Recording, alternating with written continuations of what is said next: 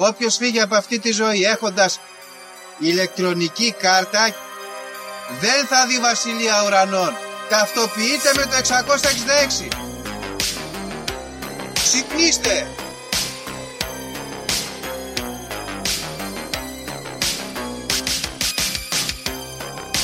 Αν διαβάζεις ας πούμε τα σύμπαντα είναι άπειρα. Εγώ σου λέω είναι 7. Γιατί; Γιατί αυτές είναι οι γνώσεις μου. Βαριά με τη συζήτηση για το αν είναι επίπεδο. Είναι επίπεδο τελείωσε. Και όποιος πιστεύει το αντίθετο δεν το συζητάμε.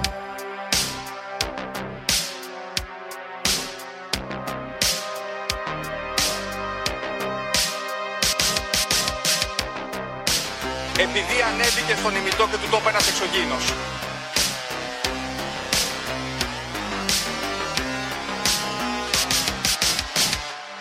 Πραγματική ιστορία κύριε Υπουργέ. Πραγματική ιστορία κύριε Υπουργέ. Πραγματική ιστορία κύριε Υπουργέ. Φίλες και φίλοι της Λέξης των Συνωμοσιών, καλώς ήρθατε σε ένα ακόμα επεισόδιο. Είμαι ο Δήμος και όπως πάντα μαζί μου ο φίλος μου ο Γιώργος. Γιώργο, πού είσαι σήμερα, τι κάνεις; Γεια σου Δήμο. Καλά είμαι, εδώ στην Κέρκυρα. Όμορφα, υγρασία 100%, καρναβάλια τις Κνοπέμπτες. Πήγα να πεθάνω Δήμο την Κνοπέμπτη. Πήγα να πεθάνω. Γενικά δεν, δεν έχουμε αναφερθεί στις διατροφικές μας συνήθειες. Αλλά να πω ότι γενικά εγώ δεν τρώω κρέας πολύ. Όχι λόγω πεποίθησης, δεν μου αρέσει ας πούμε. Αλλά επειδή θέλω να κρατάμε τις παραδόσεις, παρευρίσκομαι στις τσικνοπέμπτες και τρώω. Μαζευτήκαμε λοιπόν. Έφαγα δύο σουβλάκια, έφαγα εκεί ένα λουκάνικο. Όλα καλά, λέω μέχρι εδώ είμαι. Και μετά έφαγα δύο τα, ταψιά μπακλαβάδες. Ωραία, πήγα να πεθάνω. Γύρισα σπίτι, κοιμήθηκα 12 ώρες. Ζυγίστηκα, ήμουν 4 κιλά πάνω. Όλος ο μπακλαβάς έμεινε μέσα για πάντα. Τέλος πάντων. Καλά, καλά πήγε. εσύ. Εμείς να σου πω, Γιώργο, την Τσικνοπέμπτη, να στείλω χαιρετίσματα και στη φίλη τη Χριστίνα, Κροάτρια του podcast και αυτά. Πήγαμε εκεί να συναντηθούμε, να δώσουμε μια μπλούζα και μας λένε τελικά τα παιδιά καθίστε και λέμε εμείς θα κάτσουμε προσωρινά και έτσι και αλλιώς. Και τελικά κάτσαμε όλο το βράδυ, αλλά επειδή είπαμε εμείς ότι θα κάτσουμε προσωρινά, δεν φάγαμε. Γιατί ήμασταν στη φάση ότι θα φύγουμε φάγατε. τώρα. Λέμε καθίστε ρε Όλο παιδιά το να βράδυ φάτε. δεν φάγατε Τα παιδιά τίποτα. φάγανε, εντάξει. Αλλά εγώ ήμουν σε φάση αφού θα φύγουμε τώρα. Λέγαμε με τη Μαρίνα εδώ να πάμε κάπου αλλού να φάμε. Αλλά τελικά κάτσαμε και δεν φάγαμε. Ήταν πολύ light ε, τσικνοπέμπτη περάσαμε. Αλλά ευχαριστούμε πολύ τα παιδιά για την παρέα και για. Εντάξει, τη γνω- έχουμε ξα... την είχαμε ξαναγνωρίσει τη Χριστίνα πιο παλιά και για τη στήριξη και να ευχαριστήσουμε και όλα τα υπόλοιπα παιδιά που συναντηθήκαμε. Τώρα τυχαία ονόματα πα- με τον Παναγιώτη που τα είπαμε, με την Άννα, με ε, Παιδιά δεν θυμάμαι, έχω κάνει χίλιες συναντήσεις, έχω χάσει τα ονόματα, έχω χάσει, δεν ξέρω τι συμβαίνει. Ευχαριστούμε πάρα πολύ και να πούμε ότι τα μπλουζάκια τελειώσανε, τα νούμερα όλα εκτός από small, γιατί μας στέλνετε και τέτοιο, αλλά Αλλά, αλλά, παιδιά, προπαραγγελίες, αν θέλετε, μπορούμε να δεχτούμε, σκεφτόμασταν, μήπως και τυπώσουμε ξανά, μιας και υπάρχει μια ζήτηση την οποία δεν μπορούμε να καλύψουμε αυτή τη στιγμή. Οπότε, αν ενδιαφέρεστε, πάλι έτσι στη ζούλα το κάνουμε, το λέμε εδώ τυχαία σε ένα επεισόδιο. Μπορεί και να βγάλουμε και ένα κίνηση, θα δούμε.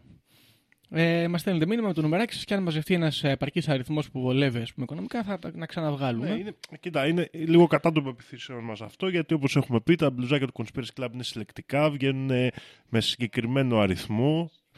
Αλλά επειδή αυτό εντάξει είναι ένα σχέδιο που πιστεύω αξίζει το φίλο του Δημήτρη, μπορούμε να κάνουμε μια παραχώρηση στην πολιτική μας για να το έχει περισσότερος κόσμος, να το χαρεί, να γεμίσει ο κόσμος με τον Πάπα τον Ερπετόμορφο, να αρχίσουμε να ξυπνάμε λίγο, γιατί εντάξει. Ναι, ακριβώς. Λοιπόν, τώρα θα πρέπει να πούμε νέα της εβδομάδας. Είχε πλάκα γιατί λέγαμε δεν έχει νέα. Τελικά τα είπαμε τα νέα μεταξύ μας πριν. Ναι. Θα, πού- θα τα πούμε πάλι, ξέρω εγώ. Να τα πούμε πάλι. Α, βρήκα ένα άλλο νέο Δήμο, μιας και είπες Πέμπτη. Πολύ ενδιαφέρον. ενδια- Πιστεύω δεν αφορά πολύ κόσμο, αλλά να το πούμε.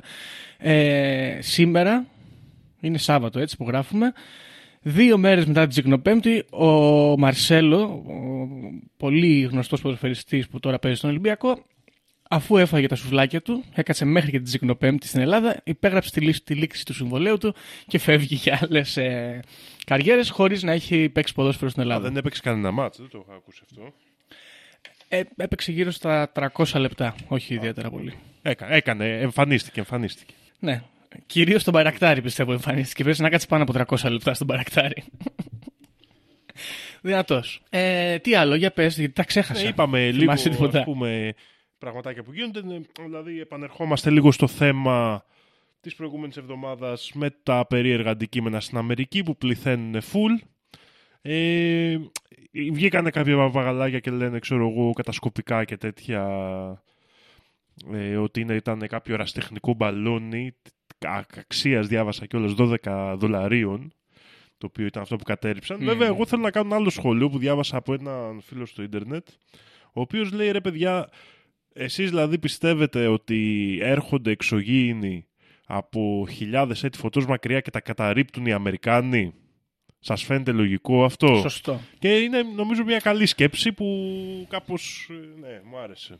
Ναι, εντάξει, βέβαια όλα τα συνωμοσία, τα ουφολογικά μάλλον, εάν δεν έχουν πέσει μόνοι τους οι άνθρωποι λόγω βλάβης, ας πούμε, καταρρύπτονται. Τι να κάνουμε τώρα; Ναι, ναι, Ξέρω ναι. εγώ, δεν ξέρω. Πρέπει να το σκεφτούμε. Εντάξει. Πρέπει να Απλά σου αναλογιστούμε. λέει ρε παιδί μου, αυτοί έχουν έρθει, έχουν τόση τεχνολογία, έχουν ταξιδεύουν το σύμπαν και οι δικές μας οι μπόμπες.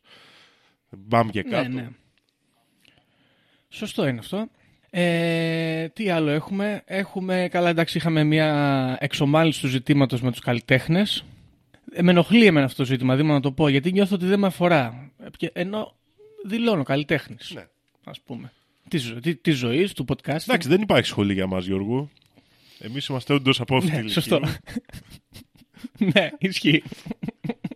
Οπότε δεν έχουμε και κάτι να ζητήσουμε. Αλλά γενικά, τι εξομάλυνση, τι εννοείς, δεν, γιατί δεν άκουσα. Εγώ νομίζω ότι ακόμα συνεχίζει η φάση εντατικά. Κάτι συναντιούνται πάντως λέει τώρα πλέον με τον Πρωθυπουργό. Είχαν κάποια συνάντηση. Οπότε κάπως κάτι πάει να γίνει, ας πούμε. Οκ. Κάποια τροπολογία περάστηκε, κάτι άλλαξε, κάτι γίνεται. Μακάρι, μακάρι Θα να λυθεί αυτό το ζήτημα. Εντάξει, το έχουμε ξαναπεί ότι ύποπτη κίνηση, ύποπτη, ίσως κρύβεται Πολύ. από πίσω η ιδέα του πάντα τρομακτικού ιδιωτικού πανεπιστημίου εδώ στην Ελλάδα που πάντα κάπως πάμε να τη φέρουμε από εδώ από εκεί. Μπορεί, δεν ξέρω, γιατί τα έχουν και πλακάκια εκεί με τα κολέγια οι τύποι αυτοί που κυβερνάνε αυτή τη στιγμή στη χώρα. Ε, αυτό ένα άλλο που μου άρεσε ήταν αυτό, ούτε αυτό είπαμε πριν.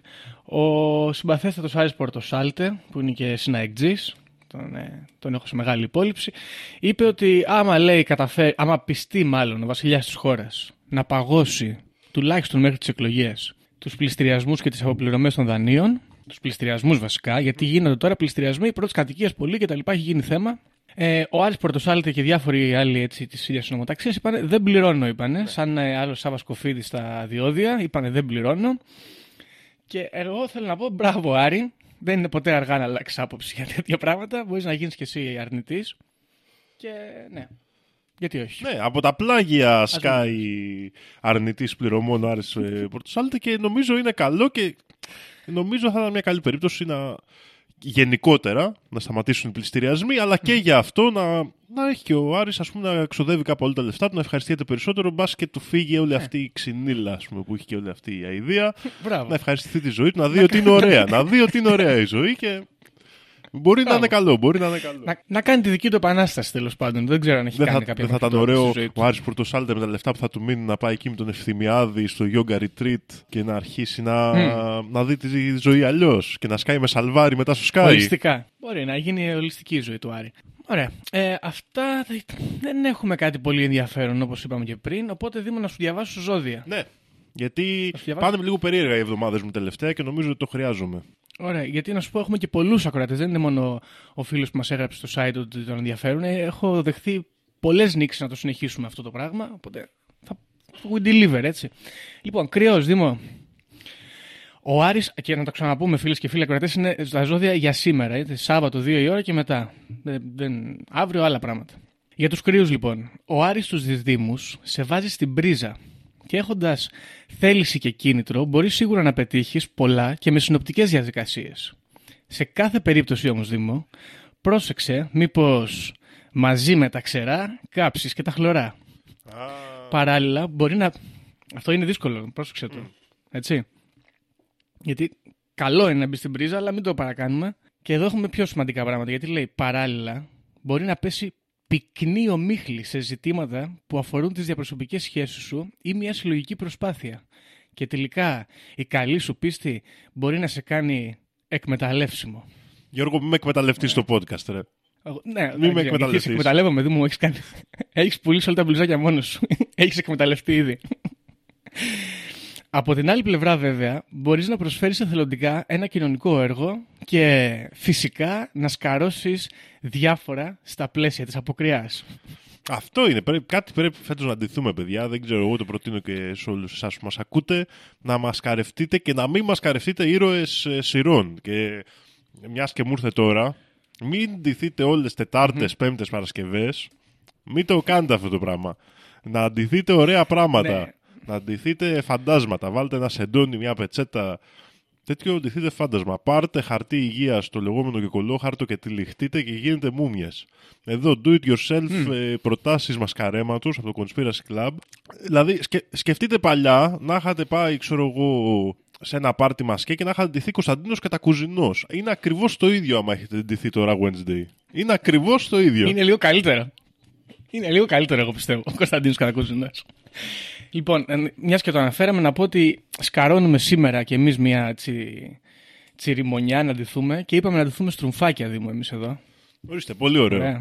Να ντυθούμε όλοι, όλοι μπλε και να βάλουμε ένα λευκό παντελόνι, ας πούμε, και με ένα σκούφο. Εγώ λέω να ντυθώ αυτός όμως, επειδή έχουν πάρει τους καλού τους ρόλους. Δηλαδή έχει, έχει, έχουν καβατζώσει τον Μπαμπαστρούμφ, τη Στρουμφίτα, τον Δρακουμέλ, του έχουν πάρει αυτούς. Το, το Χουζούρι επίσης που έχουν πάρει που ήθελα να είμαι ο Χουζούρι. Και τώρα με- νομίζω ότι αναγκαστικά θα ντυθώ αυτός, πώς τον λένε, που είναι ο Τρότσκι στα στρουμφάκια. Ο... Προκοπής. Θέλει να γίνει Μπαμπαστρούμφ στη θέση του Μπαμπαστρούμφ. Α, ο, Σπιρ- ο Σπιρτούλη. Ναι, ο Σπιρτούλη. ο Σπιρτούλη. Ναι, ναι, ναι, ναι. αυτός. Θα γίνει- Θέλω να φορέσεις και Ο γυα- Τρότσκι του γυαλιά. Θυμοχωριού. Γυαλιά φορούσες νομίζω ο Σπιρτούλη. Ναι, μπορεί να ντυθώ ε, σπιρτούλη λοιπόν. Υπάρχει αυτό. Ε, να πούμε και για τους εγώκερους όμως, για να μην αφήσουμε τους εγώκερους παραπονεμένους. Ε, εδώ τα πράγματα είναι πιο, πιο απλά σήμερα Σάββατο. Να μην ε, κουράσω. Λέει εδώ ότι ο Άρης στους Δήμους μπορεί να με φορτώσει εμένα και τους υπόλοιπους εγώκερους με επίγους εργασίες εκτός προγράμματος ή να με τρέξει για μια υπόθεση που θα έπρεπε να έχει γίνει χθες. Αυτό. Αυτό δεν με βολεύει πολύ γιατί έχω πολλές υποθέσεις που έπρεπε να γίνουν χθες και δεν Τα τις έχω κάνει. φαντάσματα του παρελθόντος, Γιώργο. Ναι. Να έχω λοιπόν ε, στο νου μου τα μέσα και τις συσκευές που χρησιμοποιώ για να μην αρχίζουν να βγάζουν πυκνούς καπνούς από την ε, η- πολλή χρήση, ας πούμε, επειδή έχω φόρτο εργασίας. Παράλληλα, πολλά είναι εκείνα που δείχνουν ωραία και καλά, κάτι όμως που δεν ισχύει και πέρα από τις πονηριές των άλλων υπάρχει το ενδεχόμενο να πέσεις σε λάθη που δεν συνηθίζεις. Πρόσεξε, μήπως ξεγελαστείς σε ένα οικονομικό ζήτημα ή σε μία αγορά. Και εδώ θέλω να πω ότι αυτό το διάβασα τώρα, έτσι, δεν, πριν από 10 λεφτά που τα κοιτάζαμε. Και εγώ ήθελα να αγοράσω ένα βιβλιοστάτη, να βάζω το βιβλίο μου εδώ δίπλα από τον υπολογιστή. Και- Και οπότε. Πάλι δεν θα ναι. το, θα το πάρω αύριο. Πήγες να, Θα το πήγες να αγοράσω την αύριο. πατήσεις, Γιώργο. Πήγες να την πατήσεις, το τσάξε όσο Ναι. είναι τα ζώδια. Να δούμε αύριο, αύριο θα το αγοράσω. Και βιβλιοστάτη, Ε, τι είναι αυτό, σαν ωραία. αναλόγιο είναι αυτό, ας πούμε, κάπως έτσι. Κάπως σαν αναλόγιο είναι, αλλά είναι, ξέρεις γιατί με βολεύει, γιατί έχει δύο ποδαράκια κάτω που κρατάνε το βιβλίο ανοιχτό. Οκ. Και δεν χρειάζεται να έχω τα χέρια μου, μπορώ να τα έχω στον υπολογιστή μου, ας πούμε. Multitasking. Α. Ναι, ναι, Φοβερό, νομίζω φοβερό. πήγες να την πατήσεις. ναι, θα το αγοράσω αύριο όμως, εντάξει, δεν είναι. Ωραία. Λοιπόν, Οπότε, αυτά από νέα. νομίζω με αυτά περνάμε στο θέμα μας. Όχι, Δήμο, γιατί πρέπει να προτείνουμε τραγούδι. Α, έχουμε τραγούδι, ναι. Γιώργο, έχεις παλέψει πάρα πολύ για να γίνει αυτό το section. Για Ναι, πες. λοιπόν. έχω ένα πολύ καλό τραγούδι. Χθες έπαθα εγκεφαλικό, το, δια... το άκουγα όλη μέρα. Δήμο, το αφιερώνω. Μίλα μου, ναι, μίλα μου. Αν την αγάπη που σου έδωσα την άξιζες. Μίλα μου, ναι, μίλα μου. Πες πως το βάρος της αγάπης μου δεν βάσταξες. Συνεχίζει και μπαίνουμε στο φοβερό ρεφρέν. Σ' αγαπώ, ναι, σ' αγαπώ. Μα ήσουν ήλιος λαμπερός και εγώ στο πλάι σου κερί πώς να σταθώ. Τραγουδάει ο μεγάλος ερωτικός Δάκης. Και αυτό το τραγούδι Δήμο δεν ξέρω, το έχει ακούσει υποθέτω. Ρε, Γιώργο, τι μου έκανες τώρα, Μάρο Καραφώτης, ρε, τι, τι, τι μπάλα έπαιξες τώρα; Μπράβο, ρε Δήμο. Μπράβο. Αυτό ήταν το πρώτο που θέλω να πω. Και το δεύτερο που θέλω να πω, γιατί παιδιά αυτό μπορεί να το βρείτε στο. Ε, Πώς λεγόταν η Fame εκπομπή. story. Fe- Fame Story, μπράβο. Να το τραγουδάει ο, ο Κώστας και η Μάρο, ντουέτο, αλλά δεν είναι ο Δάντης, Δάκης, συγγνώμη, για γεροντοέρωτες σε κρουαζιερόπλιο που πηγαίνει, ξέρω εγώ, από την, ε, από την Αθήνα στην Κρήτη στο Ηράκλειο. Ξεκάθαρα, ξεκάθαρα. Ναι. Ε, να κρατάς το χέρι του άλλου και να είναι ο Κώστας Χαλκιάς ο κυβερνήτης του σκάφους. Κάτι Είναι τέτοιο. αυτό που ήταν δύο χείροι που ήταν ερωτευμένοι στο γυμνάσιο και παντρεύονται.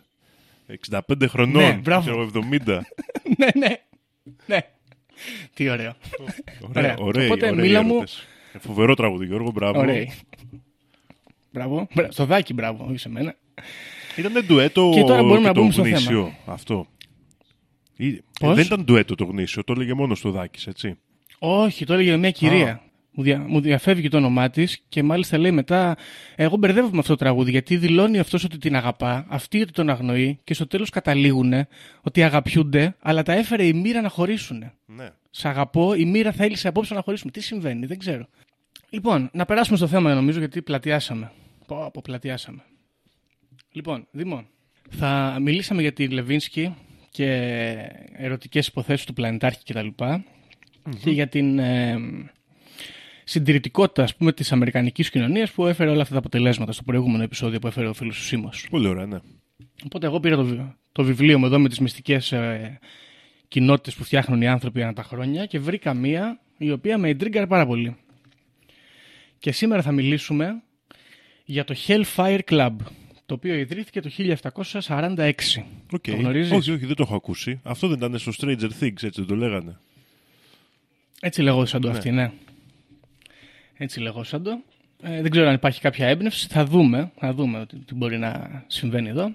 Πρέπει να ξεκινήσω αναφέροντας κάτι ιστορικό το οποίο αφορά την Αγγλία λίγα χρόνια πριν. Και να πούμε εδώ ότι η Αγγλία ήταν ένα καθολικό κράτος, ο βασιλιάς ήταν καθολικός, αλλά επειδή είχε κάποια ζητήματα με τις ε, γυναίκες τις οποίες μπορούσε να παντρευτεί και τον αριθμό αυτών, αποφάσισε να αποσχιστεί από την ε, εκκλησία του Πάπα και να φτιάξει τη δική του, τη λεγόμενη Αγγλικανική Εκκλησία.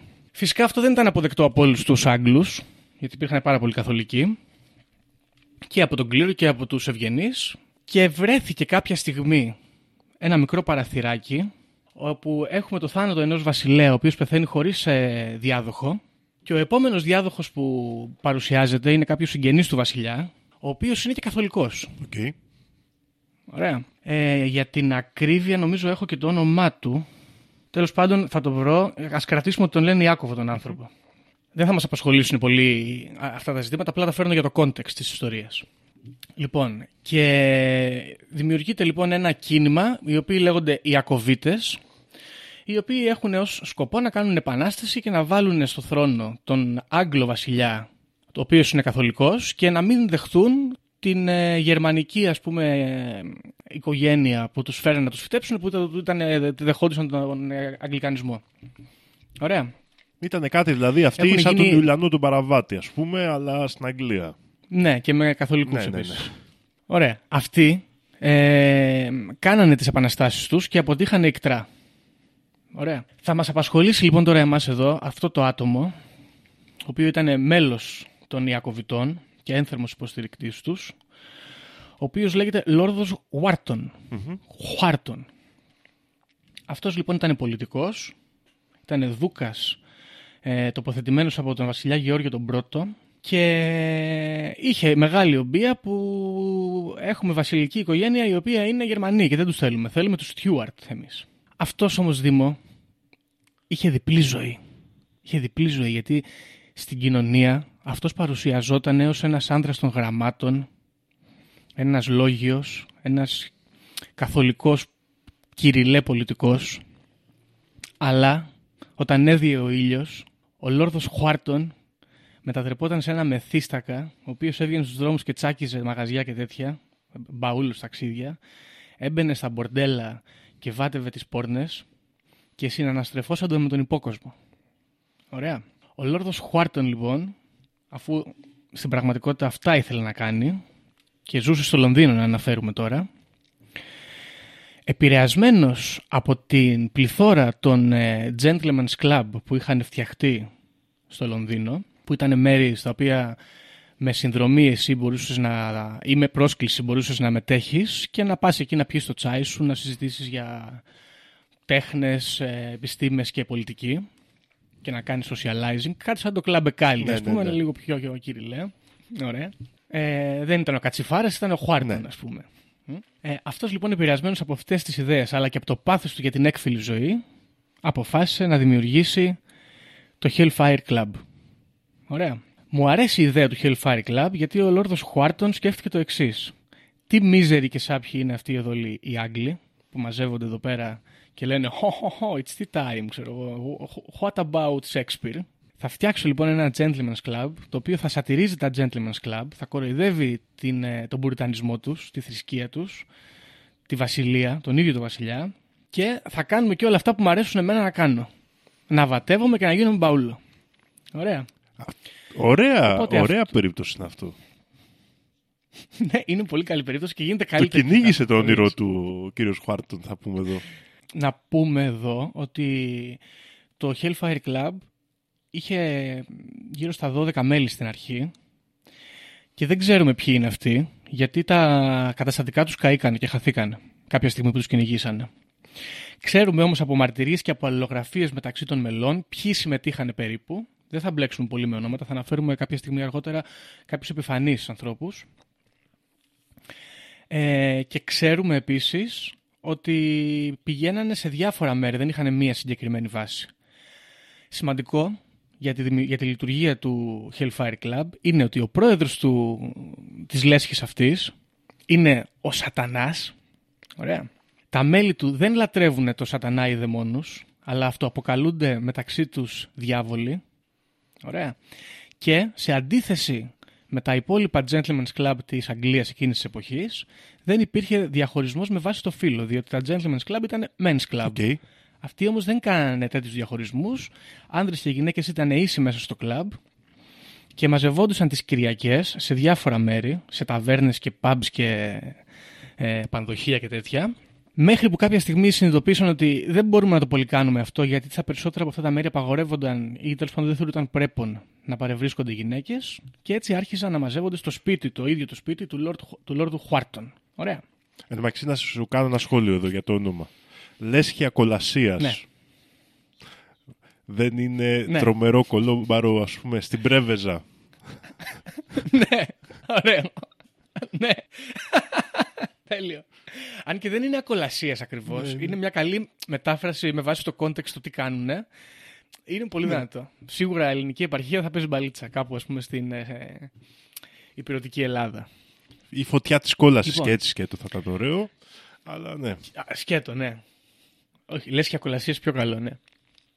Λοιπόν, ξέρουμε σίγουρα ότι ένα από τα μέρη που συναντιόντουσαν ήταν η λεγόμενη The Greyhound Tavern, όπου γινόταν ε, εκεί πέρα διάφορα meetings στα πίσω μέρη της ταβέρνας και στα δωμάτια του πανδοχείου αυτού. Και σύμφωνα με μαρτυρίες και από το υλικό των αλληλογραφιών, γνωρίζουμε ότι αυτοί οι άνθρωποι μαζευόσαντο στα μέρη αυτά και μετά κατέπειτα στο σπίτι του, του Δούκα αυτού και κάνανε ε, τελετές οι οποίες ήταν ίδιες με τις χριστιανικές μόνο που τις κοροϊδεύανε τύπου πηγαίνανε εκεί πέρα μαζευόσαντο ας πούμε και κάνανε ε, ότι ξέρω εγώ δίνουν τη Θεία Κοινωνία και αντί να σου δίνει ξέρω εγώ το τσιπάκι αυτό το, το πατατάκι που δίνουν οι καθολικοί ε, κάνανε κάτι ερωτικό ας πούμε.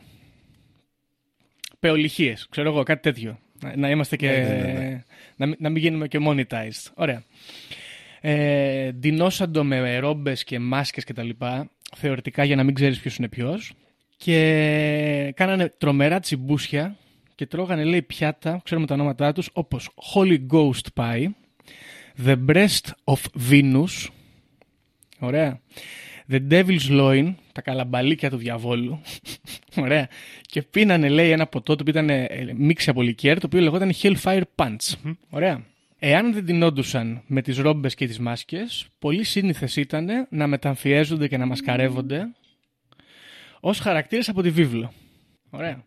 Ντυνόσουν εσύ, ξέρω εγώ, Πέτρος, εγώ ντυνόμουν Μαγδαλίνη, ο άλλος ντυνόταν, ξέρω εγώ, Ιώβ και σκάγαμε εκεί και κάναμε, τρώγαμε, ξέρω εγώ, τα καλαμπαλίκια του διαβόλου και φωνάζαμε μεθυσμένοι.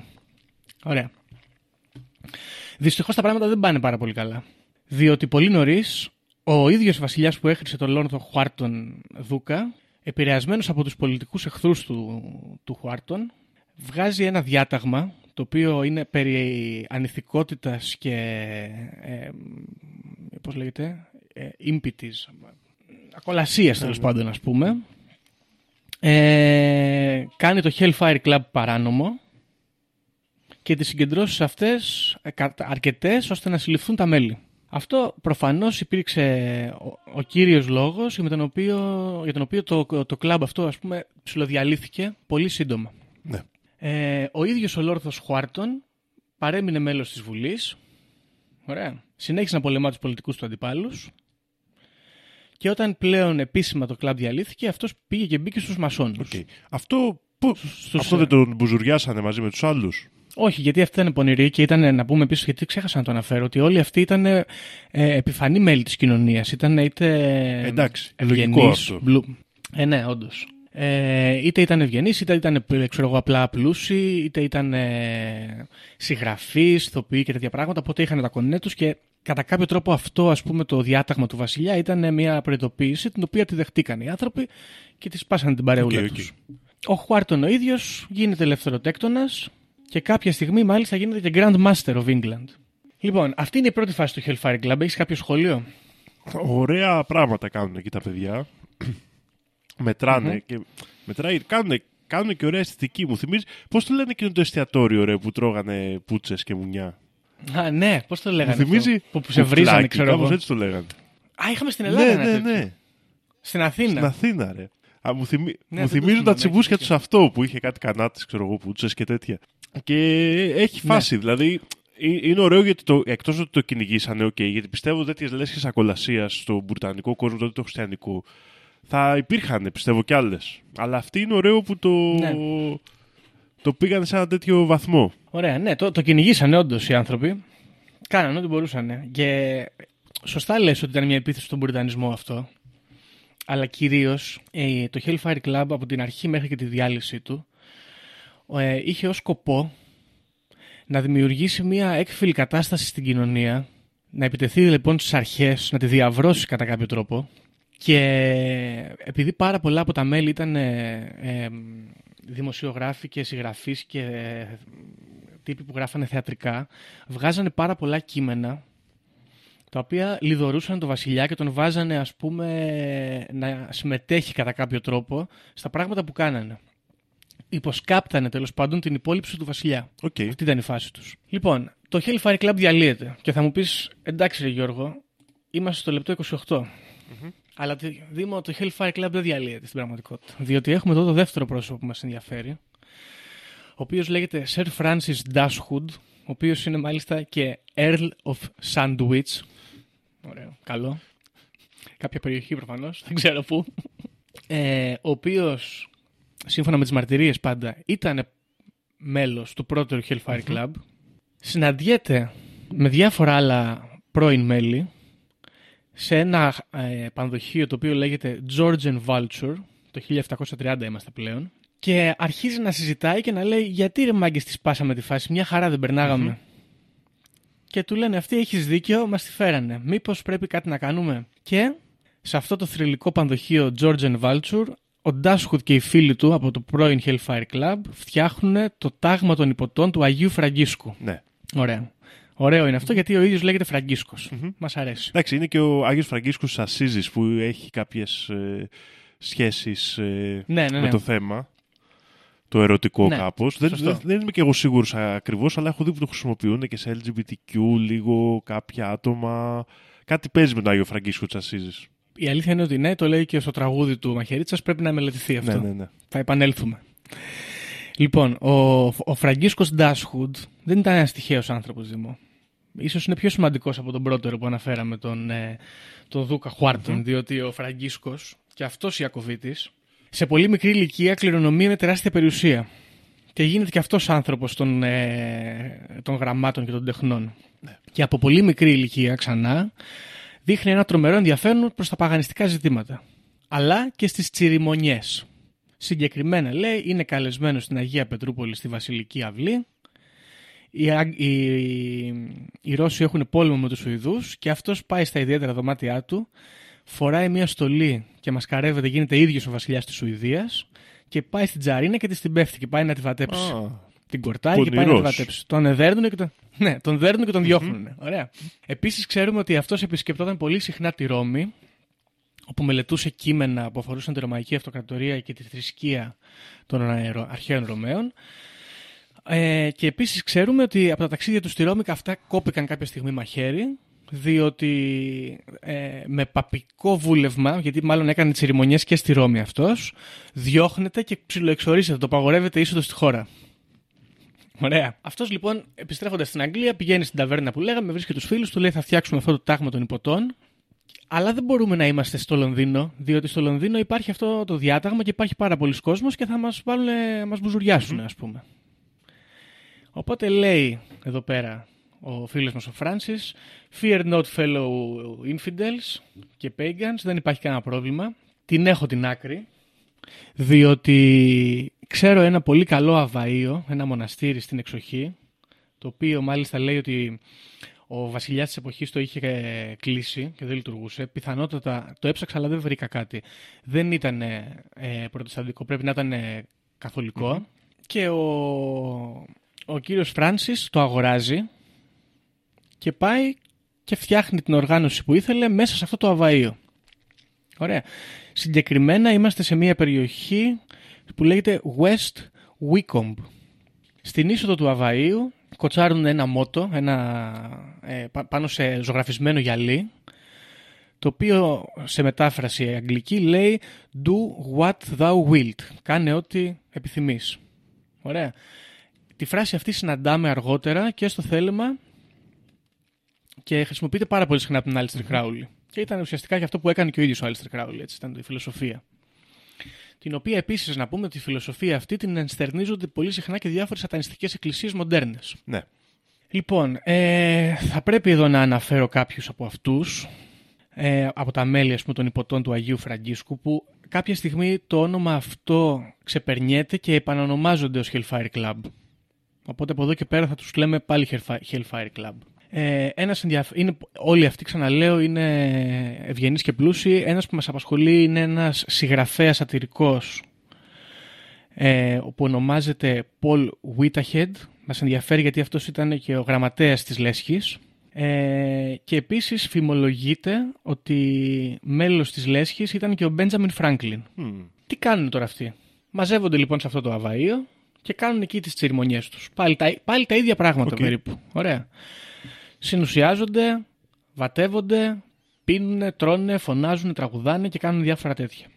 Αλλά ξαναδημιουργεί το πρόβλημα. Διότι το αβαΐο είναι ένα αβαΐο, είναι στη μέση του πουθενά, αλλά δεν είναι και εντελώς παρατημένο. Επίσης, παρατηρείται από τους κατοίκους της ευρύτερης περιοχής ότι αυτό αναστηλώνεται. Και ότι έρχεται και κίνηση, φαντάζομαι, κόσμος και αυτά μαζεύονται εκεί στο καταλληλημένο. Ακριβώς. Οπότε ο Σερ Φράνσις λέει ότι καλά είναι όλα αυτά, αλλά θα κάνουμε κάτι πονηρότερο και πάει σε κάτι λόφους από δίπλα και αρχίζει τις εξκαφές και φτιάχνει ένα τούνελ που συνδέει τους ε, διπλανούς λόφους με το αβαΐο υπόγεια και μέσα σε αυτό το τούνελ φτιάχνει κατακόμβες και στοές όπου γίνονται το κεντρικό αρχηγείο του Hellfire Club. Όπω ρε, το πήγανε πολύ μπροστά αυτοί. Ναι. Οι κατακόμβες αυτές να πούμε ότι μέχρι και σήμερα δεν, δεν ξέρω αν είναι επισκέψιμες. Πιθανότατα είναι γιατί είδα κάτι φωτογραφίες με τα μπελάκια που τη λένε ξέρω, εγώ, δεξιά πάει από εκεί, αριστερά πάει από εκεί. Οπότε ξέρουμε που είναι και ξέρουμε και τι γινότανε.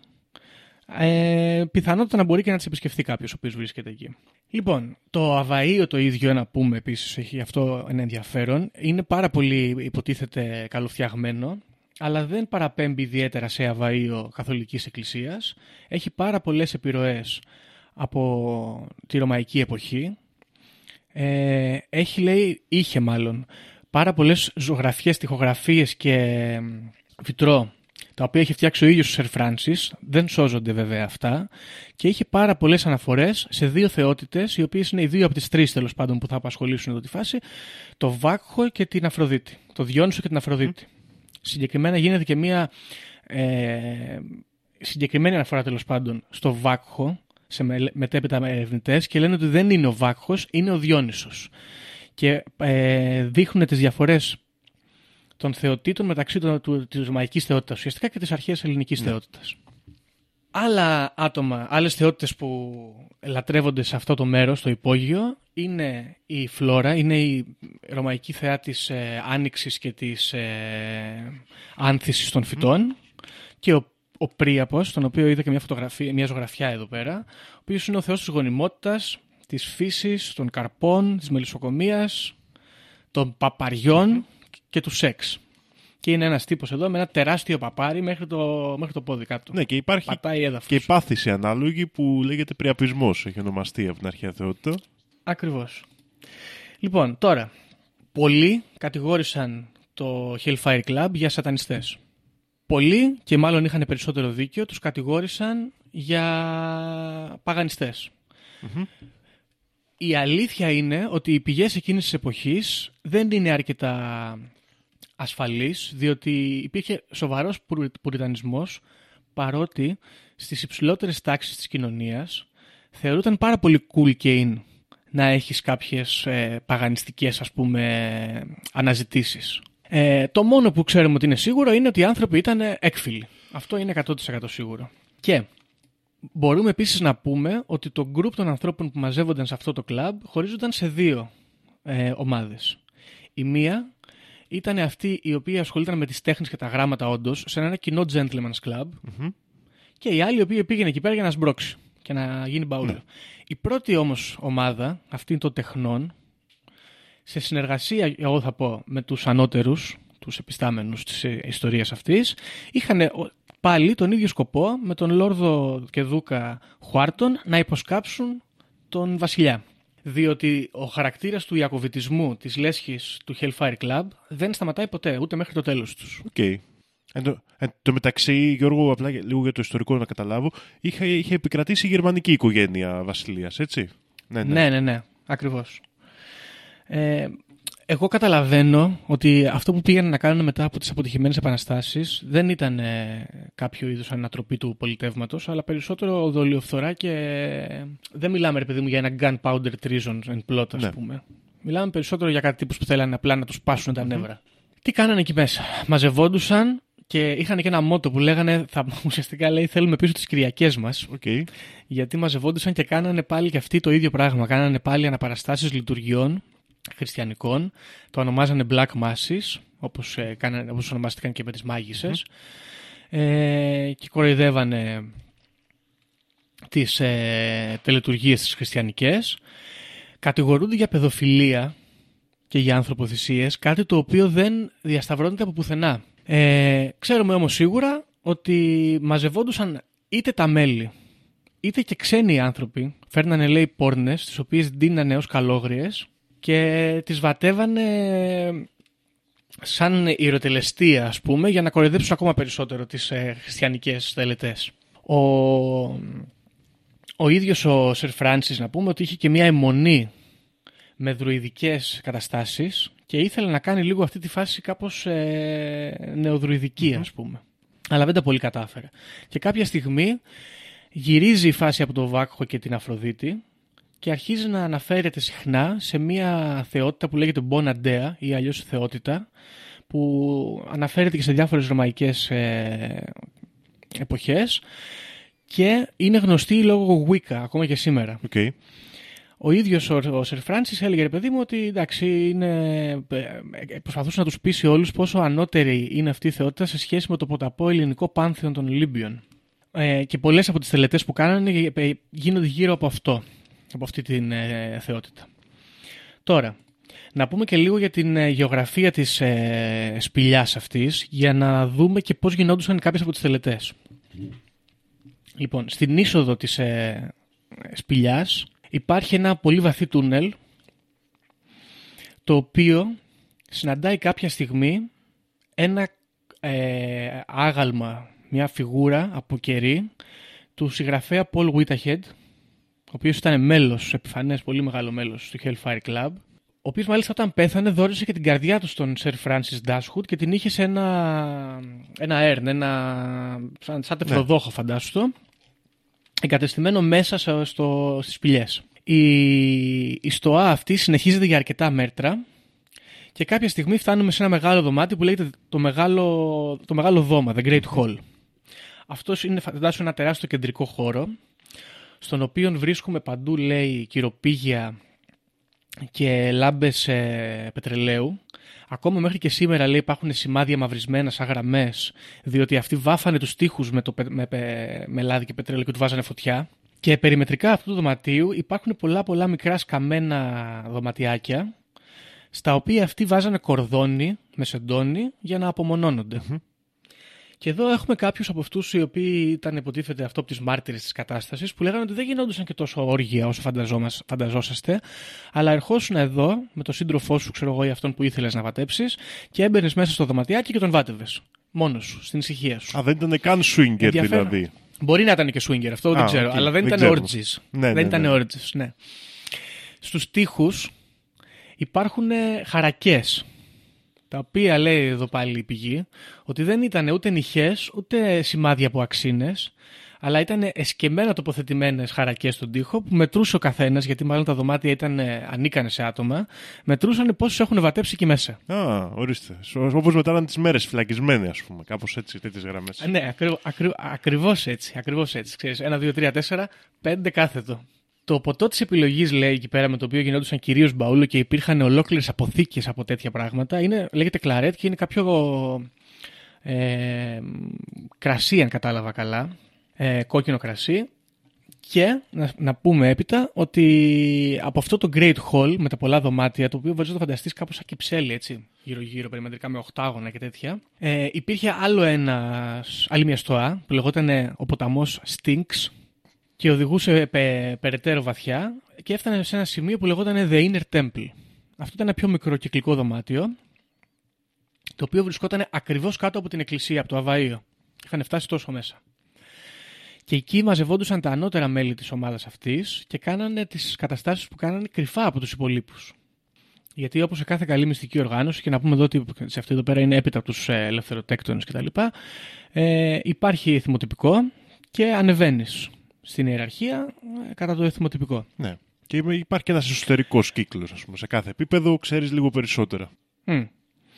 Ε, στο εσωτερικό λοιπόν αυτού του, αυτού, αυτού όλου του πλέγματος των στοών υπήρχαν πάρα πολλά κοιμήλια τα οποία ήταν tributes ας πούμε στην ε, ρωμαϊκή και την αρχαία ελληνική ε, παράδοση και μάλιστα λέει υπήρχε, είχε φέρει ο Σερ Φράνσις ε, από την Ιταλία μία γόνδολα ωραία και την είχε βάλει εκεί κατά μήκος του ποταμού Stinks, ο οποίος να πούμε ότι αυτός ο ποταμός Stinks ήταν εκτός από διάδρομος, ήταν και ένα ριάκι το οποίο έστασε και έτρεχε. Και αυτός είχε βάλει εκεί δίπλα μια γόνδολα.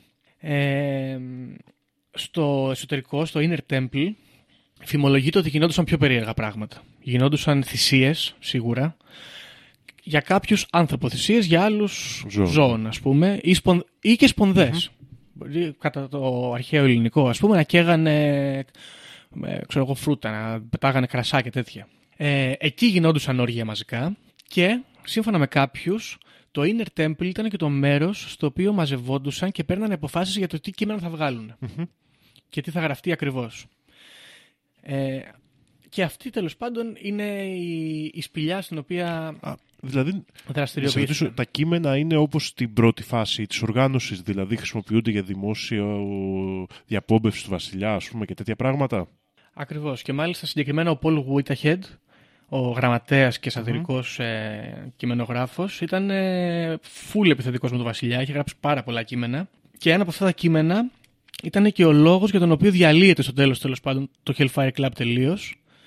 Του κάνει μια επίθεση τρομερή, ένα κείμενο το οποίο είναι γραμμένο σαν να είναι δημοσιογραφικό άρθρο, ας πούμε, και περιγράφει μέσα ότι ο βασιλιάς είναι, κάνει το ένα, κάνει το άλλο, κάνει το παράλληλο, όλα έκφυλα. Και όπως και στο πρώτο Hellfire Club, ο βασιλιάς ξανακυνηγάει τους ε, διαδόχους του πρώτου Hellfire Club και και αυτοί διαλύονται ξανά, έτσι άδοξα ας πούμε. Η πραγματικότητα είναι αυτή λοιπόν, ότι έχουμε μια μυστική οργάνωση η οποία είχε ένα σκοπό. Να λιδωρήσει και να καταστρέψει τη φήμη του βασιλιά με προπαγάνδα. Ναι. Κατά Αλλά κάποιο τρόπο. ταυτόχρονα έχουν και έναν άλλο στόχο που τον εκτιμώ. Είναι όσο το κάνουμε αυτό να περνάμε και καλά. Και το εκτιμώ αυτό σε αυτή την Ακριβώς. οργάνωση. Γιατί δεν είπανε Α, να μαζευτούμε και θα γελάσουμε όταν πέσει ο βασιλιάς. Είπανε, οκ, να το ρίξουμε Ακριβώς. τον βασιλιά, αλλά όσο το κάνουμε να περνάμε καλά, ρε παιδιά, είπαμε. Ακριβώς.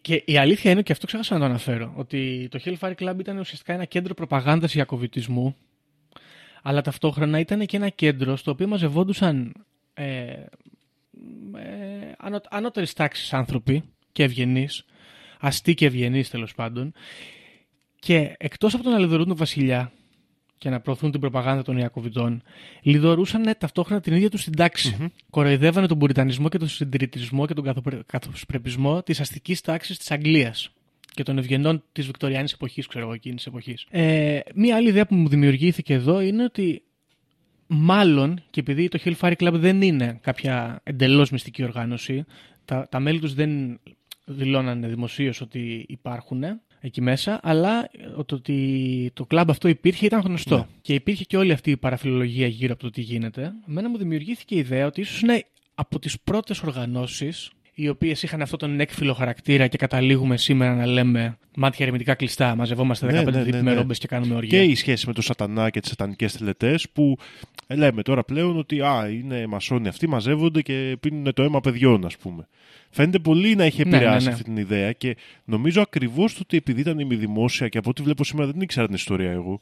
Κάπου είχα ακούσει για τους υπότε του Αγίου Φραγκίσκου, αλλά δεν ξέρω καν αν είναι το ίδιο. Και το γεγονός ότι υπάρχει τόση πληροφορία φαίνεται ότι επηρέασε πολύ και τους επόμενους που θέλανε να κάνουν μυστικές οργανώσεις και την ψάχνανε. Ναι, εδώ σκέψη το μότο τους ήταν το ίδιο με το Alistair Crowley. Ναι, ναι. Δηλαδή... Δηλαδή Όταν υπήρχε και κάποια. φτάνουμε εκεί μελέτη. ότι άρα υπήρχε και γνώση και κάπως φαίνεται, ναι, είναι πολύ περίεργο το ε, πόσα όλα από όλα αυτά τα πράγματα που μου λες θα μπορούσα να περιλάβω αν περιέγραφα αρχιτυπικά μια μυστική οργάνωση σήμερα.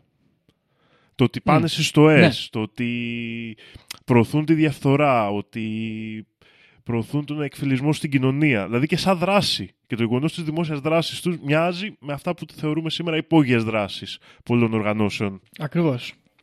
Ε, να πω επίσης, θέλω να το αναφέρω ότι ο, ο πρώτος ε, ιδρυτής του Hellfire Club, ο, ο Δούκας, ε, Χουάρτον, είχε φτιάξει πρώτερα άλλη μια παρόμοια οργάνωση που λεγόταν Gormogons, οι οποίοι κάνανε ακριβώς το ίδιο. Ήταν πάλι οι ακοβίτες που κάνανε- προσπαθούσαν να κα- ξεφτυλίσουν τον Βασιλιά και να οργανώσουν ε, την αντίσταση.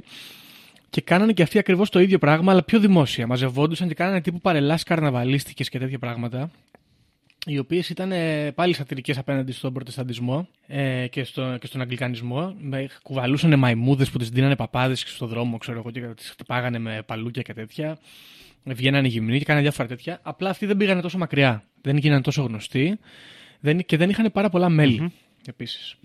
Λοιπόν, αυτή είναι η ιστορία. Να, ε, θέλω να πω ότι εκτός από τους ε, εκτός από το Hellfire Club, το, τους υπόντες του Αγίου Φραγκίσκου, τους Gormogons και ένα τάγμα που λέγεται The 45s που ήταν ένα ένοπλο τάγμα Ιακωβιτών οι οποίοι σχετίζονται με μέλη του Hellfire Club. Έμπνε, έμπνευση από το Hellfire Club. Είχε πάρει, μου διαφεύγει το όνομά του αλλά έπεσε πριν στην υπόλοιψή μου χθες. ένας ε, δημοσιογράφος ο οποίος είχε δηλώσει και μπορεί να το κάνουμε και επεισόδιο αυτό ότι ήταν μέλος μιας οργάνωσης μασόνων οι οποίοι, τις, τις οποίες όμως προσέδιδε ακριβώς τα χαρακτηριστικά του Hellfire Club ότι κάνουν ακριβώς αυτά τα πράγματα ε, λεγόταν Paladin Order Okay. και αυτός είχε, είχε, φτιάξει, είχε νοικιάσει ένα θέατρο. Αυτή είναι καλή ιστορία, πρέπει να την κάνουμε επεισόδιο. Είχε νοικιάσει ένα θέατρο και πουλάγε εισιτήρια στην, για μια παράσταση στην οποία θα αποκάλυπτε ποιοι και τι κάνουν. Okay. Γέμισε το θέατρο, γέμισε ο δρόμος απ' έξω, μαζεύτηκαν ξέρω εγώ εκατοντάδες άτομα και αυτός πήγε εκεί και τους είπε: Χαχά, σας ξεγέλασα, είστε βλάκες, ξέρω εγώ, δεν υπάρχουν αυτά τα πράγματα. Και πήρε τα λεφτά και έφυγε τρέχοντας και βγήκαν αυτοί και τον κυνηγάγανε έξαλλοι και τσακίσανε, λέει, ολόκληρη τη γειτονιά. Πω, πω. Αυτή την κοροϊδία που φάγανε. Εμπνευσμένος από το Hellfire Club αυτός Ναι. πάντως. Όχι, πο- πολύ δυνατό, πολύ δυνατό θέμα Γιώργο, ωραίο. Ε, και κα- μέσα μου διχάζομαι. Γιατί; Διχάζομαι, γιατί βλέπω δύο μεριές να το προσεγγίσω. Η μία μεριά είναι ότι ήταν μια γαμάτη ομάδα, μαζευτήκανε, έκαναν ωραία πραγματάκια, είχαν καλή αισθητική όσο μπορώ να το κρίνω μέχρι στιγμής. Η άλλη όμως είναι ότι είναι μυστική οργάνωση, μάλλον θέλει το κακό, ας πούμε. Και είναι εκεί και θέλουν να διαφθείρουν και είναι με το σατανά και είναι όλα αυτά. Και, γιατί είναι η η συνωμοσιολογική, ας το πούμε, προσέγγιση. Που αυτό εμένα έχει κάποιες σκέψεις. Παραδείγματος χάρη, άρα αυτοί θέλανε τους καθολικούς, ας πούμε. Ναι. Μήπως έχει σχέση στο Βατικανό, μήπως είναι οργανωμένοι από τον Πάπα. Να διαφθείρουνε; Κοίταξε. Αυτό είναι λίγο περίεργο και είναι καλή παρατήρηση. Θέλανε τους καθολικούς. Ξέρουμε σίγουρα ότι δεν θέλανε τον ε, Γερμανό βασιλιά. Ναι, ο οποίος ήταν με την Αγγλικανική Ωραία. Εκκλησία, έτσι. Σωστά. Και η λογική λέει ότι αν ας πούμε αυτός έπεφτε, ο, ο διάδοχος, στον οποίο αυτοί θα βάζανε στο θρόνο, ήταν ε, της καθολικής εκκλησίας. Ήταν καθολικός σίγουρα Ναι, βασικά. ναι, ναι. Ο, ο, ο διάδοχος που θέλανε να φέρουν οι Ιακωβίτες. Όμως εδώ βλέπουμε, ιδιαίτερα στην μετέπειτα κατάσταση του Hellfire Club, στους υπότες του Αγίου Φραγκίσκου, ότι τα άτομα είναι full παγανιστές. Και ιδιαίτερα ο Σερ Φράνσις δεν ήταν για τη φάση Ναι, παγανιστής. ναι, ναι. Γούσταρε πολύ, έγραφε μανιφέστο και έλεγε: Ξέρω εγώ, δικός μου παγανιστικός Κοίτα. θεός είναι καλύτερος από τους άλλους. Αυτό που πρόσεξα και εγώ και ήθελα να το σχολιάσω είναι ότι ενώ στην πρώτη φάση έχουμε πιο χριστιανική απεικόνηση, το μυστικιστικό στοιχείο φαίνεται να αλλάζει στη δεύτερη φάση. Δηλαδή, ενώ στο Ναι. πρώτο είμαστε πάλι με ονόματα του διαβόλου, συμβολισμούς τέτοιους, ας πούμε αντιχριστιανικούς, στη δεύτερη φάση είναι σαν να τα πηδάμε. Και εδώ μου γεννήθηκε και αυτό το ωραίο στο μυαλό. Πόσο ωραίο είναι ότι αρχίζεις να λατρεύεις τον Σατανά και λες θα περάσω σε κάτι πιο έκφυλο και πας στην ελληνορωμαϊκή θε- παράδοση θεοτήτων Ναι, που εκεί δεν είναι τέλεια. καν κακή. Να πούμε, να το αναφέρω αυτό, μπράβο, μιας και το βρήκαμε, ότι το Hellfire Club είχε άλλη μια μεγάλη επιρροή, διότι τα ίδια χρόνια ξεπίδησε στη Σκωτία μια παρόμοια οργάνωση στη Γλασκόβη και στο Εδιμβούργο, ε, που λεγόταν The Beggars Benson, το 1730, οι οποίοι δεν είχαν πολιτικό υπόβαθρο, είχαν μόνο το μπαούλο και σεξ. Ωραία. Ποταμί από αλκοόλ και σεξ. Και μάλιστα εκεί λέει ήταν μέλος και ο πρίγκιπας της Ουαλίας της εποχής. Ναι. Και όπως σε πολλές από αυτές τις οργανώσεις, ακόμα και μετά το τέλος των υποτών του Αγίου Φραγκίσκου και του δεύτερου Hellfire Club, ο ανιψιός του Dashwood, του Sir Francis, ο Joseph Alderson, δημιουργεί μετέπειτα οργάνωση που λέγεται The Phoenix Society, η οποία ρε παιδί μου ήταν ουσιαστικά ήθελε, γι' αυτό λέγεται και Phoenix Society, ήθελε να, να αναβιώσει το Hellfire Club. Ε, δεν πάει πολύ καλά αυτό. Γίνεται μάλιστα και λίγο πιο μυστικιστικό. Μπλέκουν εκεί αλχημίες, καβαλιστικές καταστάσεις και τέτοια. Μιλάμε κοντά για το 1800, κοντά 1780 Ναι, φεύγα. Ε, και γίνεται λίγο πιο πολύ η κατάσταση σαν τους ε, στοικούς ας πούμε. Πηγαίνει προς αυτή την κατάσταση, την πιο μυστική οργάνωση ε, Wicca και τα λοιπά. ναι. Ε, εκεί τους, νομίζω τους έπιασε η μόδα της εποχής και τους ε, έκατσε γιατί ήταν- είχε αρχίσει και η Πολύ. μόδα με το μυστικισμό στην Αγγλία οπότε στις ανώτερες τάξεις Ακριβώς. παίξανε περισσότερο μπάλα. Μμ. Όχι, όχι. Δεν ξέρω, σου λέω. Εγώ ε, από τις δύο κατευθύνσεις που είπα πριν είμαι περισσότερο στην πρώτη.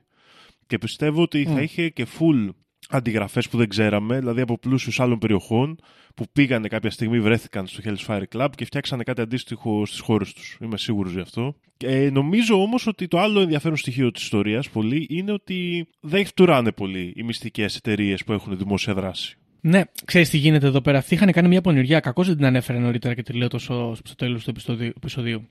Αυτοί είχαν φτιάξει λοιπόν αυτό το μοναστήρι από πάνω και τις στοές από κάτω. Και πάνω στο μοναστήρι κάνανε περίεργα πράγματα, αλλά όχι τόσο ακραία. Και το μοναστήρι είχε μια, ένα τάγμα, ας πούμε, και λεγόταν ε, το τάγμα των μοναχών του Medmenham, που ήταν υπε- το μοναστήρι. Και αργότερα κάποια στιγμή βγαίνει ένα κείμενο το οποίο περιγράφει τι κάνουν αυτοί στο μοναστήρι. Ο κόσμος γνωρίζει περίπου πάνω κάτω έτσι ψηλό απ' έξω απ' έξω τι γίνεται στο Hell, Hell's Fires Club που δεν ξέρουν πού ακριβώς είναι, δεν ξέρουν δηλαδή για τις στοές και γίνεται μια σύνδεση των μοναχών πάνω με, τις, ε, με το Hellfire Club στο υπόγειο και εκεί και παίζει και αυτό ρόλο προς τη διάλυσή του. Ε, συγκεκριμένα έχει γραφτεί ένα κείμενο από έναν Ιρλανδό, τον Charles Johnston τέλος πάντων, που έλεγε, λεγόταν The Adventures of, of Aggini και έλεγε ρε παιδί μου τι κάνανε αυτοί εκεί πέρα. Πιθανόν μέλος αυτός. Ε, εν ολίγης δεν ήταν τόσο τόσο τόσο ε, εμφανής αυτή η οργάνωση. Περισσότερο το, εμφ- το εμφανές κομμάτι είχε να κάνει με τα κείμενα που βγάζανε. Okay. Τις, ε, τις προκηρύξεις ας πούμε. Που δεν ήταν προκηρύξεις, ήταν σαν θεατρικά έργα φαντάσου. Ναι, ναι, σαν, ναι, ναι. ε, δοκι- σαν δοκίμια και τέτοια. Σάτυρες, ας πούμε, κάτι τέτοιο του βασιλιά. τέτοια Ναι, ναι, πράγματα. ναι. Κάνανε αυτό που κάνουν οι εσωτερικοί, ρε παιδί μου. Γράφανε ουσιαστικά ιστορίες με, πρό- με πρόσωπα τα οποία δεν είναι τα πραγματικά ή καμιά φορά μπορεί ο πρωταγωνιστής να ήταν ο ίδιος ο βασιλιάς και όχι κάποιος βασιλιάς που μοιάζει με τον βασιλιά και τον βάζανε να ξεφτιλίζεται μέσα σε καταστάσεις οι οποίες ήταν ε, καθρέφτης Ναι, της πραγματικότητας. των, των, της πραγματικότητας εκείνης της εποχής. Ναι. Ναι. Όχι, όχι, ρε φίλε. Και επίσης, δηλαδή έχουν πολλά γαμάτα πράγματα. Δηλαδή και αυτό το κομμάτι της δράσης τους γαμάτο είναι. Ναι, Δεν είναι γαμάτο. Καλύτερο Ναι. από προκήρυξη δεν είναι. δεν οργανώνουν, ας πούμε, ξέρω εγώ, πραξικόπημα. Θέλουν να ξεφτυλίσουν τον Βασιλιά. Ναι, και, και ο τρόπος δράσης τους Ναι. είναι πάρα πολύ ωραίος. Και επίσης, αυτό με τις στοές είναι full γαμάτο. Να έχεις το χώρο Μμ. πάνω με τους μοναχούς και κάτω να κατεβαίνουν στα υπόγεια. Δηλαδή, full ε, αισθητική και πάλι και λίγο πώς φανταζόμαστε στις μυστικές εταιρείες σήμερα. Ότι πας σε ένα άκυρο μέρος, σε ένα περίπτερο και κατεβαίνεις μέσα και από κάτω είναι, ξέρω εγώ, οι μασόνοι. Ναι. Α, ε, να το πούμε τώρα και αυτό, εντάξει, πρέπει να το αναφέρουμε. να κάνουμε μια συνοπτική περιγραφή του πώς διαλύθηκε το Hell's Fire Club το δευτερο Ε, καταρχάς, ο Sir Francis Dashwood ήταν ε, και αυτός πολιτικός. Ναι. Και κάποια στιγμή παίρνει και μία θέση ε, Chancellor of the Exequer, τέλος πάντων ήταν ε, ε, σαν ε, νομοθέτης. Ωραία. Και αυτός πάει και βάζει ένα φόρο στο μηλίτη. Ναι. Και γίνεται χαμός. Μιλάμε, γίνανε λέει τρομερές. Δηλαδή, βρήκα, φαντάσου, βρήκα λήμμα στη Wikipedia που λέγεται Tax on Cider και δείχνει, ξέρω εγώ από κάτω ανθρώπους να καίνουν σπίτια κτλ. Οκ. Λέει τι θα πίνουμε τώρα; Ωραία. Ναι, αυτός γενικά ήταν τραγικός, λέει τύπος. Δεν μπορούσε να κάνει τίποτα. Δεν μπορούσε λέει, να μετρήσει από το 1 μέχρι το 5. Ο Σερ Φράνσις Ντάσγουντ στα οικονομικά και στα πολιτικά ήταν φλόμπας. Βάζει το φόρο στο μηλίτη, γίνεται χαμός και γίνεται πάρα πολύ αντιπαθής. Τον παίρνουν λοιπόν τον Ντάσγουντ οι υπόλοιποι και του λένε εντάξει, είσαι χάλια, είσαι άθλιος, αλλά θα σε βάλουμε στο, στη Βουλή. Και τον βάζουν στη Βουλή γιατί πεθαίνει ένας τύπος, αδειάζει θέση και βάζουν τον Ντάσουτ. Και είναι πλέον ακόμα πιο αναγνωρίσιμος και ακόμα πιο αντιπαθής στο κοινό. Ε, ένα άλλο μέλος της ε, οργάνωσης ονομάζεται John Wilkes, ο οποίος ήταν και αυτός ε, συγγραφέας και δημοσιογράφος. Γράφει ένα κείμενο που- το οποίο λέει είναι πολύ γνωστό εκείνης της εποχής. Λέγεται Τεύχος 45, ε, στο 1763, στο North Brighton. Και εκεί τέλος πάντων ε, κράζει ακραία πολύ το βασιλιά, ίσως η πιο επιθετική συγγραφή των- του Hellfire Club. Τόσο ακραία που ο βασιλιάς βγάζει, ξέρω εγώ, ένταλμα να, να πάνε να τους λάβουν. Και μπαίνουν στο, στο τυπογραφείο του John Wicks και βρίσκουν στην πρέσα πάνω το κείμενο. Καταλαβαίνουν ότι αυτός το έχει γράψει, το συλλαμβάνουν και αυτός προφανώς ψιλομιλάει. Ε, και τους λένε πάλι, όπως και στο προηγούμενο Hell's Fire Club, ότι εντάξει, παιδιά, το παρακάνατε, είσαστε για πέταμα, αλλά δεν είμαστε, ξέρω εγώ, 1400 να σας αποκεφαλίσουμε όλους, είμαστε στο 1800, ή θα σας βάλουμε όλους μέσα ή θα ηρεμήσετε. Και όλοι σταματάνε ξανά, ξανασταματάνε. Ο, ο, ο Francis Dashwood λέει: Εντάξει, τώρα πού να μπλέκουμε, με έχουν βάλει εδώ και βουλευτή στο, στο House of Lords, δεν γαμιέται. Κατα... Και αράζει. Αυτό είναι το κρίμα όμως, ρε γαμότο, και γιατί δεν κάνουν τέτοια ωραία πράγματα φτωχοί άνθρωποι. Γιατί άμα αυτό το είχαν κάνει τίποτα εργάτες εκεί στα ε, εργοστάσια της, ε, του Λονδίνου, θα τους είχαν εκτελέσει. ναι, επίσης, αν το είχαν κάνει οι εργάτες, θα τους λέγανε: Ελάτε να τα Ναι. πάρετε. Και αυτό άλλο θέμα. Εντάξει, Και θα θα, γινό- γινόταν ταβαντούρι. Κατά πάσα πιθανότητα, αλλά θα Ναι. γινόταν και είναι μεγαλύτερο το ρίσκο για να ξεκινήσει εξ αρχής. Το ταβαντούρι θα γινόταν γιατί δεν υπήρχε περίπτωση να μας τη χαρίσουν. Δηλαδή, Μμ. και σε αυτούς, άμα τους λέγανε, νομίζω, θα σε εκτελέσουμε, παίζει να γινόταν μεγαλύτερο ταβαντούρι. Ναι, μπορεί. Μπορεί να τα μπουρονόντουσαν στο, στα Ενώ υπόγεια εντάξει, και να τους λέγανε: Ελάτε να τα Οκ, πάρετε. άμα σου ρίχνουν μια καρπαζιά στο, στο σβέρκο και σου λένε, Έλα, εντάξει, ηρέμησε, κόψει μαλακίες. Τελείωσε τώρα, ναι. Είναι, γίνεται πιο εύκολα, νομίζω. Ε, εντάξει, διαλύεται η οργάνωση, μπουκάρουν στο Αβαΐο και από κάτω και βρίσκουν, λέει, τεράστιο υλικό πορνογραφικό. Απίθανο πορνογραφικό υλικό. Δεν υπήρχε πουθενά, λέει, στην Αγγλία τόσο πολύ μαζεμένη τσόντα μαζεμένη στο ίδιο σημείο. Είχαν, είχαν ξεκινήσει φωτογραφίες και τότε ή σε κείμενα. Μπα, νομίζω ότι πίνακες. ήταν κείμενα και ζωγραφιέ. πίνακες, τέτοια, ναι. ναι. Τέλος πάντων, εντάξει, βγαίνει και ένα, βρίσκουν και ένα κείμενο το οποίο μάλλον ήταν κάτι σαν ημερολόγια που λέει ότι ο, ο Lord Sandwich, ο, ο Φραγκίσκος τέλος πάντων, είχε, πα- είχε γίνει μπαόλο τόσο πολύ μια μέρα που είχαν μια μαϊμού πάλι και αυτή όπως οι Γκομογκόργονς και είχε, πάθει, είχε τρελαθεί, νόμιζε ότι είναι ο διάβολος και ούρλιαζε και φώναζε και έβγαινε έξω και γινόταν χαμός. Εντάξει, γενικά ωραίοι τύποι εγώ έχω να πω. Ωραία τύπη, ναι, ναι. Πολύ καλή φάση και επίσης αυτό και είναι σαν. Όπου δεν την είχα ακούσει ποτέ αυτήν την ιστορία και έτσι λέω, είναι σαν γκαμπί. Είναι πώς περιγράφουμε τις μυστικές εταιρείες σήμερα. Αυτό είναι full ε, τρελό. Σε όλα τους τα στοιχεία, σε όλα τους τα κομμάτια. Και μπορείς να. Από τη μία είναι ότι ή αυτή η ιστορία έχει κυκλοφορήσει και έχει χρησιμοποιηθεί σαν μέσο προπαγάνδας, ή ότι αυτοί που φτιάχναν τις μυστικές εταιρείες στο μέλλον τα είχαν ακούσει και θέλαν να τα επαναλάβουν. Που είναι και οι δύο ιδέες Πιθανόν, καλές. γιατί ξέρεις τι γίνεται, οι ελευθεροτέκτονες ήταν συντεχνία ε, κατασκευαστών αγρο, ε, και ε, ξέρω εγώ, τεχνητών και μαζευτήκαν να κάνουν ε, πολιτική. Τώρα εδώ μαζευτήκαν οι άλλοι και σου λέει θα, τι, θα- σήμερα θα γίνουμε σκατά με Jameson. Ναι. Αύριο θα γίνουμε σκατά με Absolute. Μεθαύριο θα πιούμε ξέρω εγώ, μέχρι θανάτου με τα χα. Ή πιο ωραίο δεν είναι. Πολύ ωραίο. Το άλλο ωραίο κομμάτι που είναι ωραίο νομίζω και φιλοσοφικά και πολιτικά είναι ότι είδες άμα περνάνε καλά οι άνθρωποι που έχουν καλύτερες ιδέες. Δηλαδή λέγανε τώρα αυτοί, ε, τώρα έχουμε μαζευτεί εδώ πέρα, είμαστε μόνο άντρες. Μήπως να κάνουμε και τις γυναίκες ίσες να έρχεται καμία. ναι, και, μπράβο. και το πήγανε προχωρημένα, ας πούμε. Δηλαδή μέσα στη μαλακία, θέλω να πω κάπως έτσι, φτιάχνονται και καλές ιδέες άμα περνάς καλά. Στην καλή μαλακία, με αυτή την έννοια. Ναι, ναι, ναι. Και κοίταξε, γενικά το Hellfire Club δεν έχει κάτι αρνητικό ιδιαίτερα. Ε, εναντιώνονται στο, απέναντι στην εξουσία, καταρχάς. Εντάξει, όχι ότι αυτή ήταν ε, τίποτα Ναι. Και παρακατιανή, αυτή ήταν ας πούμε, και εξουσία κάποια κατερευμένη, μορφής, αλλά οκ. Ναι, α- α- εναντιώνονται στην υπέρτατη εξουσία του κράτους. Okay. Έχουν ένα καλό aesthetic παγανιστικό. Έχουν ένα καλό aesthetic της ε, έκφυλης ζωής. Και επίσης δεν κάνανε. Δεν, δεν, δεν ζημιώθηκε κανείς από αυτούς. Μόνο ο Βασιλιάς που βγαίνανε και γράφανε, ξέρω εγώ, κείμενα ότι ξέρω εγώ, είναι, είναι πούστα Ναι. και τρώει 10 πέη τη μέρα. Και αυτό να πούμε Κάτι τέτοιο. ότι ελέγχεται κατά πόσο ζημιώθηκε από αυτό. Εκτός ότι ελέγχεται. Δηλαδή, Είναι ενδιαφέρον γιατί το να βγαίνεις και να λες, ξέρω εγώ, ο Βασιλιάς είναι πούστρα και τρώει 10 pay τη μέρα. Ήταν επίθεση στον ίδιο το συντηρητισμό ταυτόχρονα. Όχι μόνο στον Ναι. Βασιλιά. Ήταν επίθεση και στο συντηρητισμό της κοινωνίας. του γιατί είναι κακό αυτό. Δηλαδή, έπρεπε μετά να σκεφτεί, ξέρω εγώ, άλλου που διάβαζε αυτά τα κείμενα που ήταν υπέρ του Βασιλιά και της συντηρητικότητας της κοινωνίας, ας πούμε, και του, του καθιστημένου. Γιατί αυτός που αγαπάω τόσο πολύ πιθανό να είναι, ξέρω εγώ, γκέι και να έχει, ξέρω εγώ, 15 γκόμενους, γιατί είναι προβληματικό. Ναι, ναι, ναι. Ε, ή, ή, ή να πει, ξέρω εγώ, ότι ο Βασιλιάς ο ίδιος είναι για πέδαμα. Ένα από τα δύο. Δεν γίνεται ναι. και τα δύο. Γινόταν έτσι λίγο win-win η κατάσταση. Στη, ως, προς το, ως, ως, ως προς την κοινωνική προπαγάνδα, ας το πούμε έτσι, τη, Ναι. του Hellfire Club. Και επίσης δεν πέθανε και Ναι, κανείς. ναι, ναι, ναι. Και αυτό καλό. Ε, Τώρα αυτά εκεί με τις ανθρωποθυσίες και αυτά, αλλά πιστεύω αυτά ήταν λίγο τα κατάλοιπα, ξέρεις, του κυνηγιού των μαγισσών και αυτά. Τα κατάλοιπα, γιατί η συνέχεια, ας πούμε, είμαστε σε αυτό το κομμάτι που συνδέουμε τον παγανισμό, ας πούμε, με ανθρωποθυσίες και τέτοια. Κάπως έτσι θέλω να το έχω στο μυαλό μου για να μην αμαυρωθεί η εικόνα του Hellfire Club, οι οποίοι κατά τα άλλα την Όχι, περνούσαν δεν νομ- ωραία. Δεν νομίζω ότι κάνανε ανθρωποθυσίες γιατί κιόλας ο Φράνσις Ντάσχουντ είχε φτιάξει και μία πρώτερη οργάνωση κι αυτός που ήταν βασικά book club, το οποίο ήταν, πρέπει να διέρχεσαι και παραπάνω και μπορεί να λειτουργούσε ταυτόχρονα κιόλας με το Hellfire Club το δικό του. Στο οποίο μαζευόντουσαν και συζητούσαν, ξέρω εγώ, για κείμενα της ε, Ιταλικής κουλτούρας εκείνης της εποχής. Ναι. Και για επιστημονικά ζητήματα που βγάζανε ξέρω, εγώ, στην Ιταλία, γιατί αυτός ήταν πολύ Ιταλόφιλος. Εδώ είχε βάλει τη γόνδολα μέσα στο ποταμό Styx. Καλά, ναι.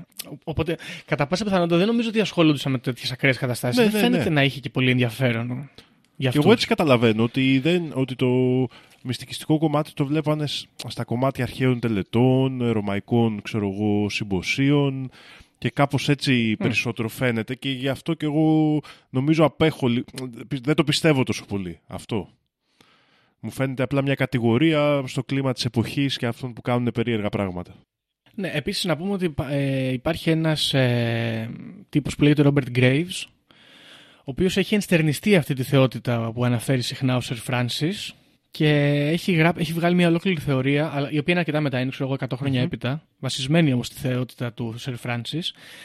Ε, και λέει, ρε παιδί μου, ότι πριν την Άρια φυλή που ήρθε στον κόσμο και εισέβαλε και διέλυσε την κοινωνία επιβάλλοντας ε, την, ε, την αρενοπότητα ας πούμε τον κόσμο τον κυβερνούσε από τον ουρανό μια θεϊκή μητέρα θηλυκότητα. Και τώρα μιλάμε για το 1800 έχει και αυτό το ενδιαφέρον το ότι είχαν και κάποιο είδους ε, μητριαρχικότητα, φεμινιστικότητα στο κίνημα αυτό Ναι, κοίτα, γενικότερα να πούμε ότι αυτή είναι κλασική θεωρία και, και σε αυτή αξίζει επεισόδιο, Μμ. γενικά με την έλευση των α- αρίων και πώς έχει καταγραφεί αυτό σε πολλούς ε, α- αρχαί- αρχαίους και προαρχαίους ε, πολιτισμούς και είναι ενδιαφέρον ζήτημα και υπάρχει, δηλαδή γενικεύεται και πολύ σαν θεωρία και είναι πολύ ενδιαφέρουσα. Λοιπόν, αυτά, αυτά είχα εγώ να πω. Ε, δεν ξέρω αν έχεις να προσθέσει τίποτα περισσότερο. Όχι, πο- πολύ ωραία ιστορία. Πολύ ωραία ιστορία, Γιώργο. Επίσης, να πούμε, εγώ μια άλλη ιδέα που έχω είναι ότι πιθανόν και οι μυστικές εταιρείες της εποχής που είχαν σχέση, όπως είπαμε η Μασονία και οι λοιπά διάφορες ιστορίες, μπορεί να μιμήθηκαν μετά. Έτσι πέρα από αργότερη έμπνευση, Ισχύει. μπορεί να είπανε κάτσε, ρε φίλε, αυτοί που κάθονται και περνάνε καλά. Εμείς τι κάνουμε εδώ πέρα; Οπότε το ακούω αυτό ότι μπορεί να έχει παρισφρήσει και έτσι αυτή η φάση στις μυστικές εταιρείες. Ε, πάρα πολύ καλό, πάρα πολύ καλό θέμα. Ναι, κάποιοι φίλοι που περάσανε όμορφα είναι αυτή η φάση και κάνανε και το πολιτικό τους το κομμάτι. Ε, εγώ υπέρ. Επίσης είμαι πολύ υπέρ που λατρεύανε το διονυσο Απ- Είναι εντάξει, μάλλον είναι η top θεότητα της αρχαιότητας που μπορείς να διαλέξεις να λατρέψεις, ξέρω εγώ. Ε, ναι, και μπράβο τους, δεν έχω τι άλλο να πω. Και μπράβο τους. Hellfire Club, all the way. Γραφόμουν, έμπαινα. Πολύ ωραία. Ωραία. Έχουμε κάτι άλλο; Νομίζω ότι αυτά είναι.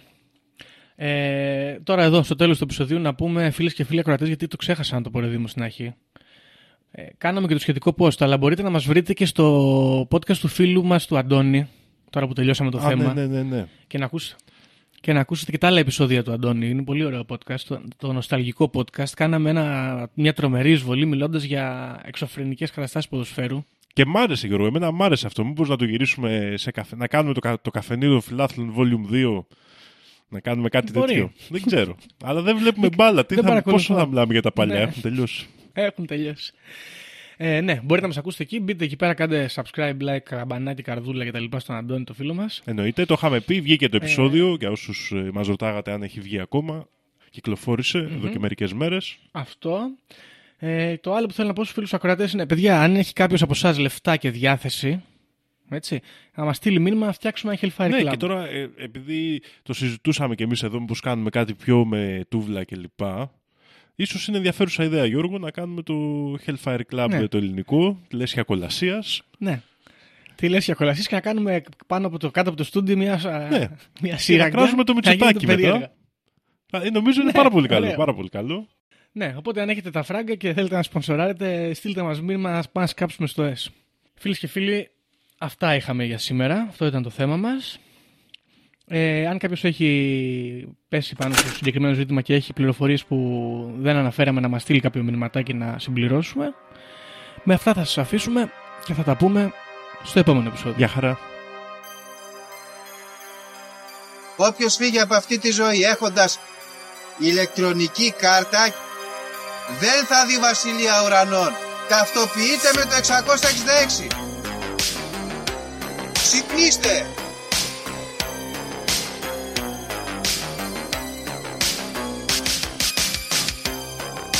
Αν διαβάζεις θα σου πει τα σύμπαντα είναι άπειρα.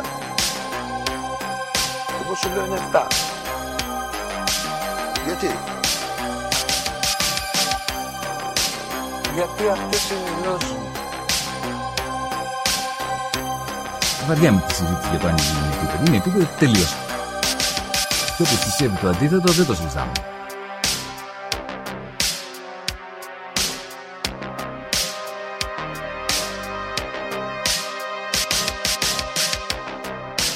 Επειδή ανέβηκε στον ημιτό και του το είπε ένας εξωγήινος.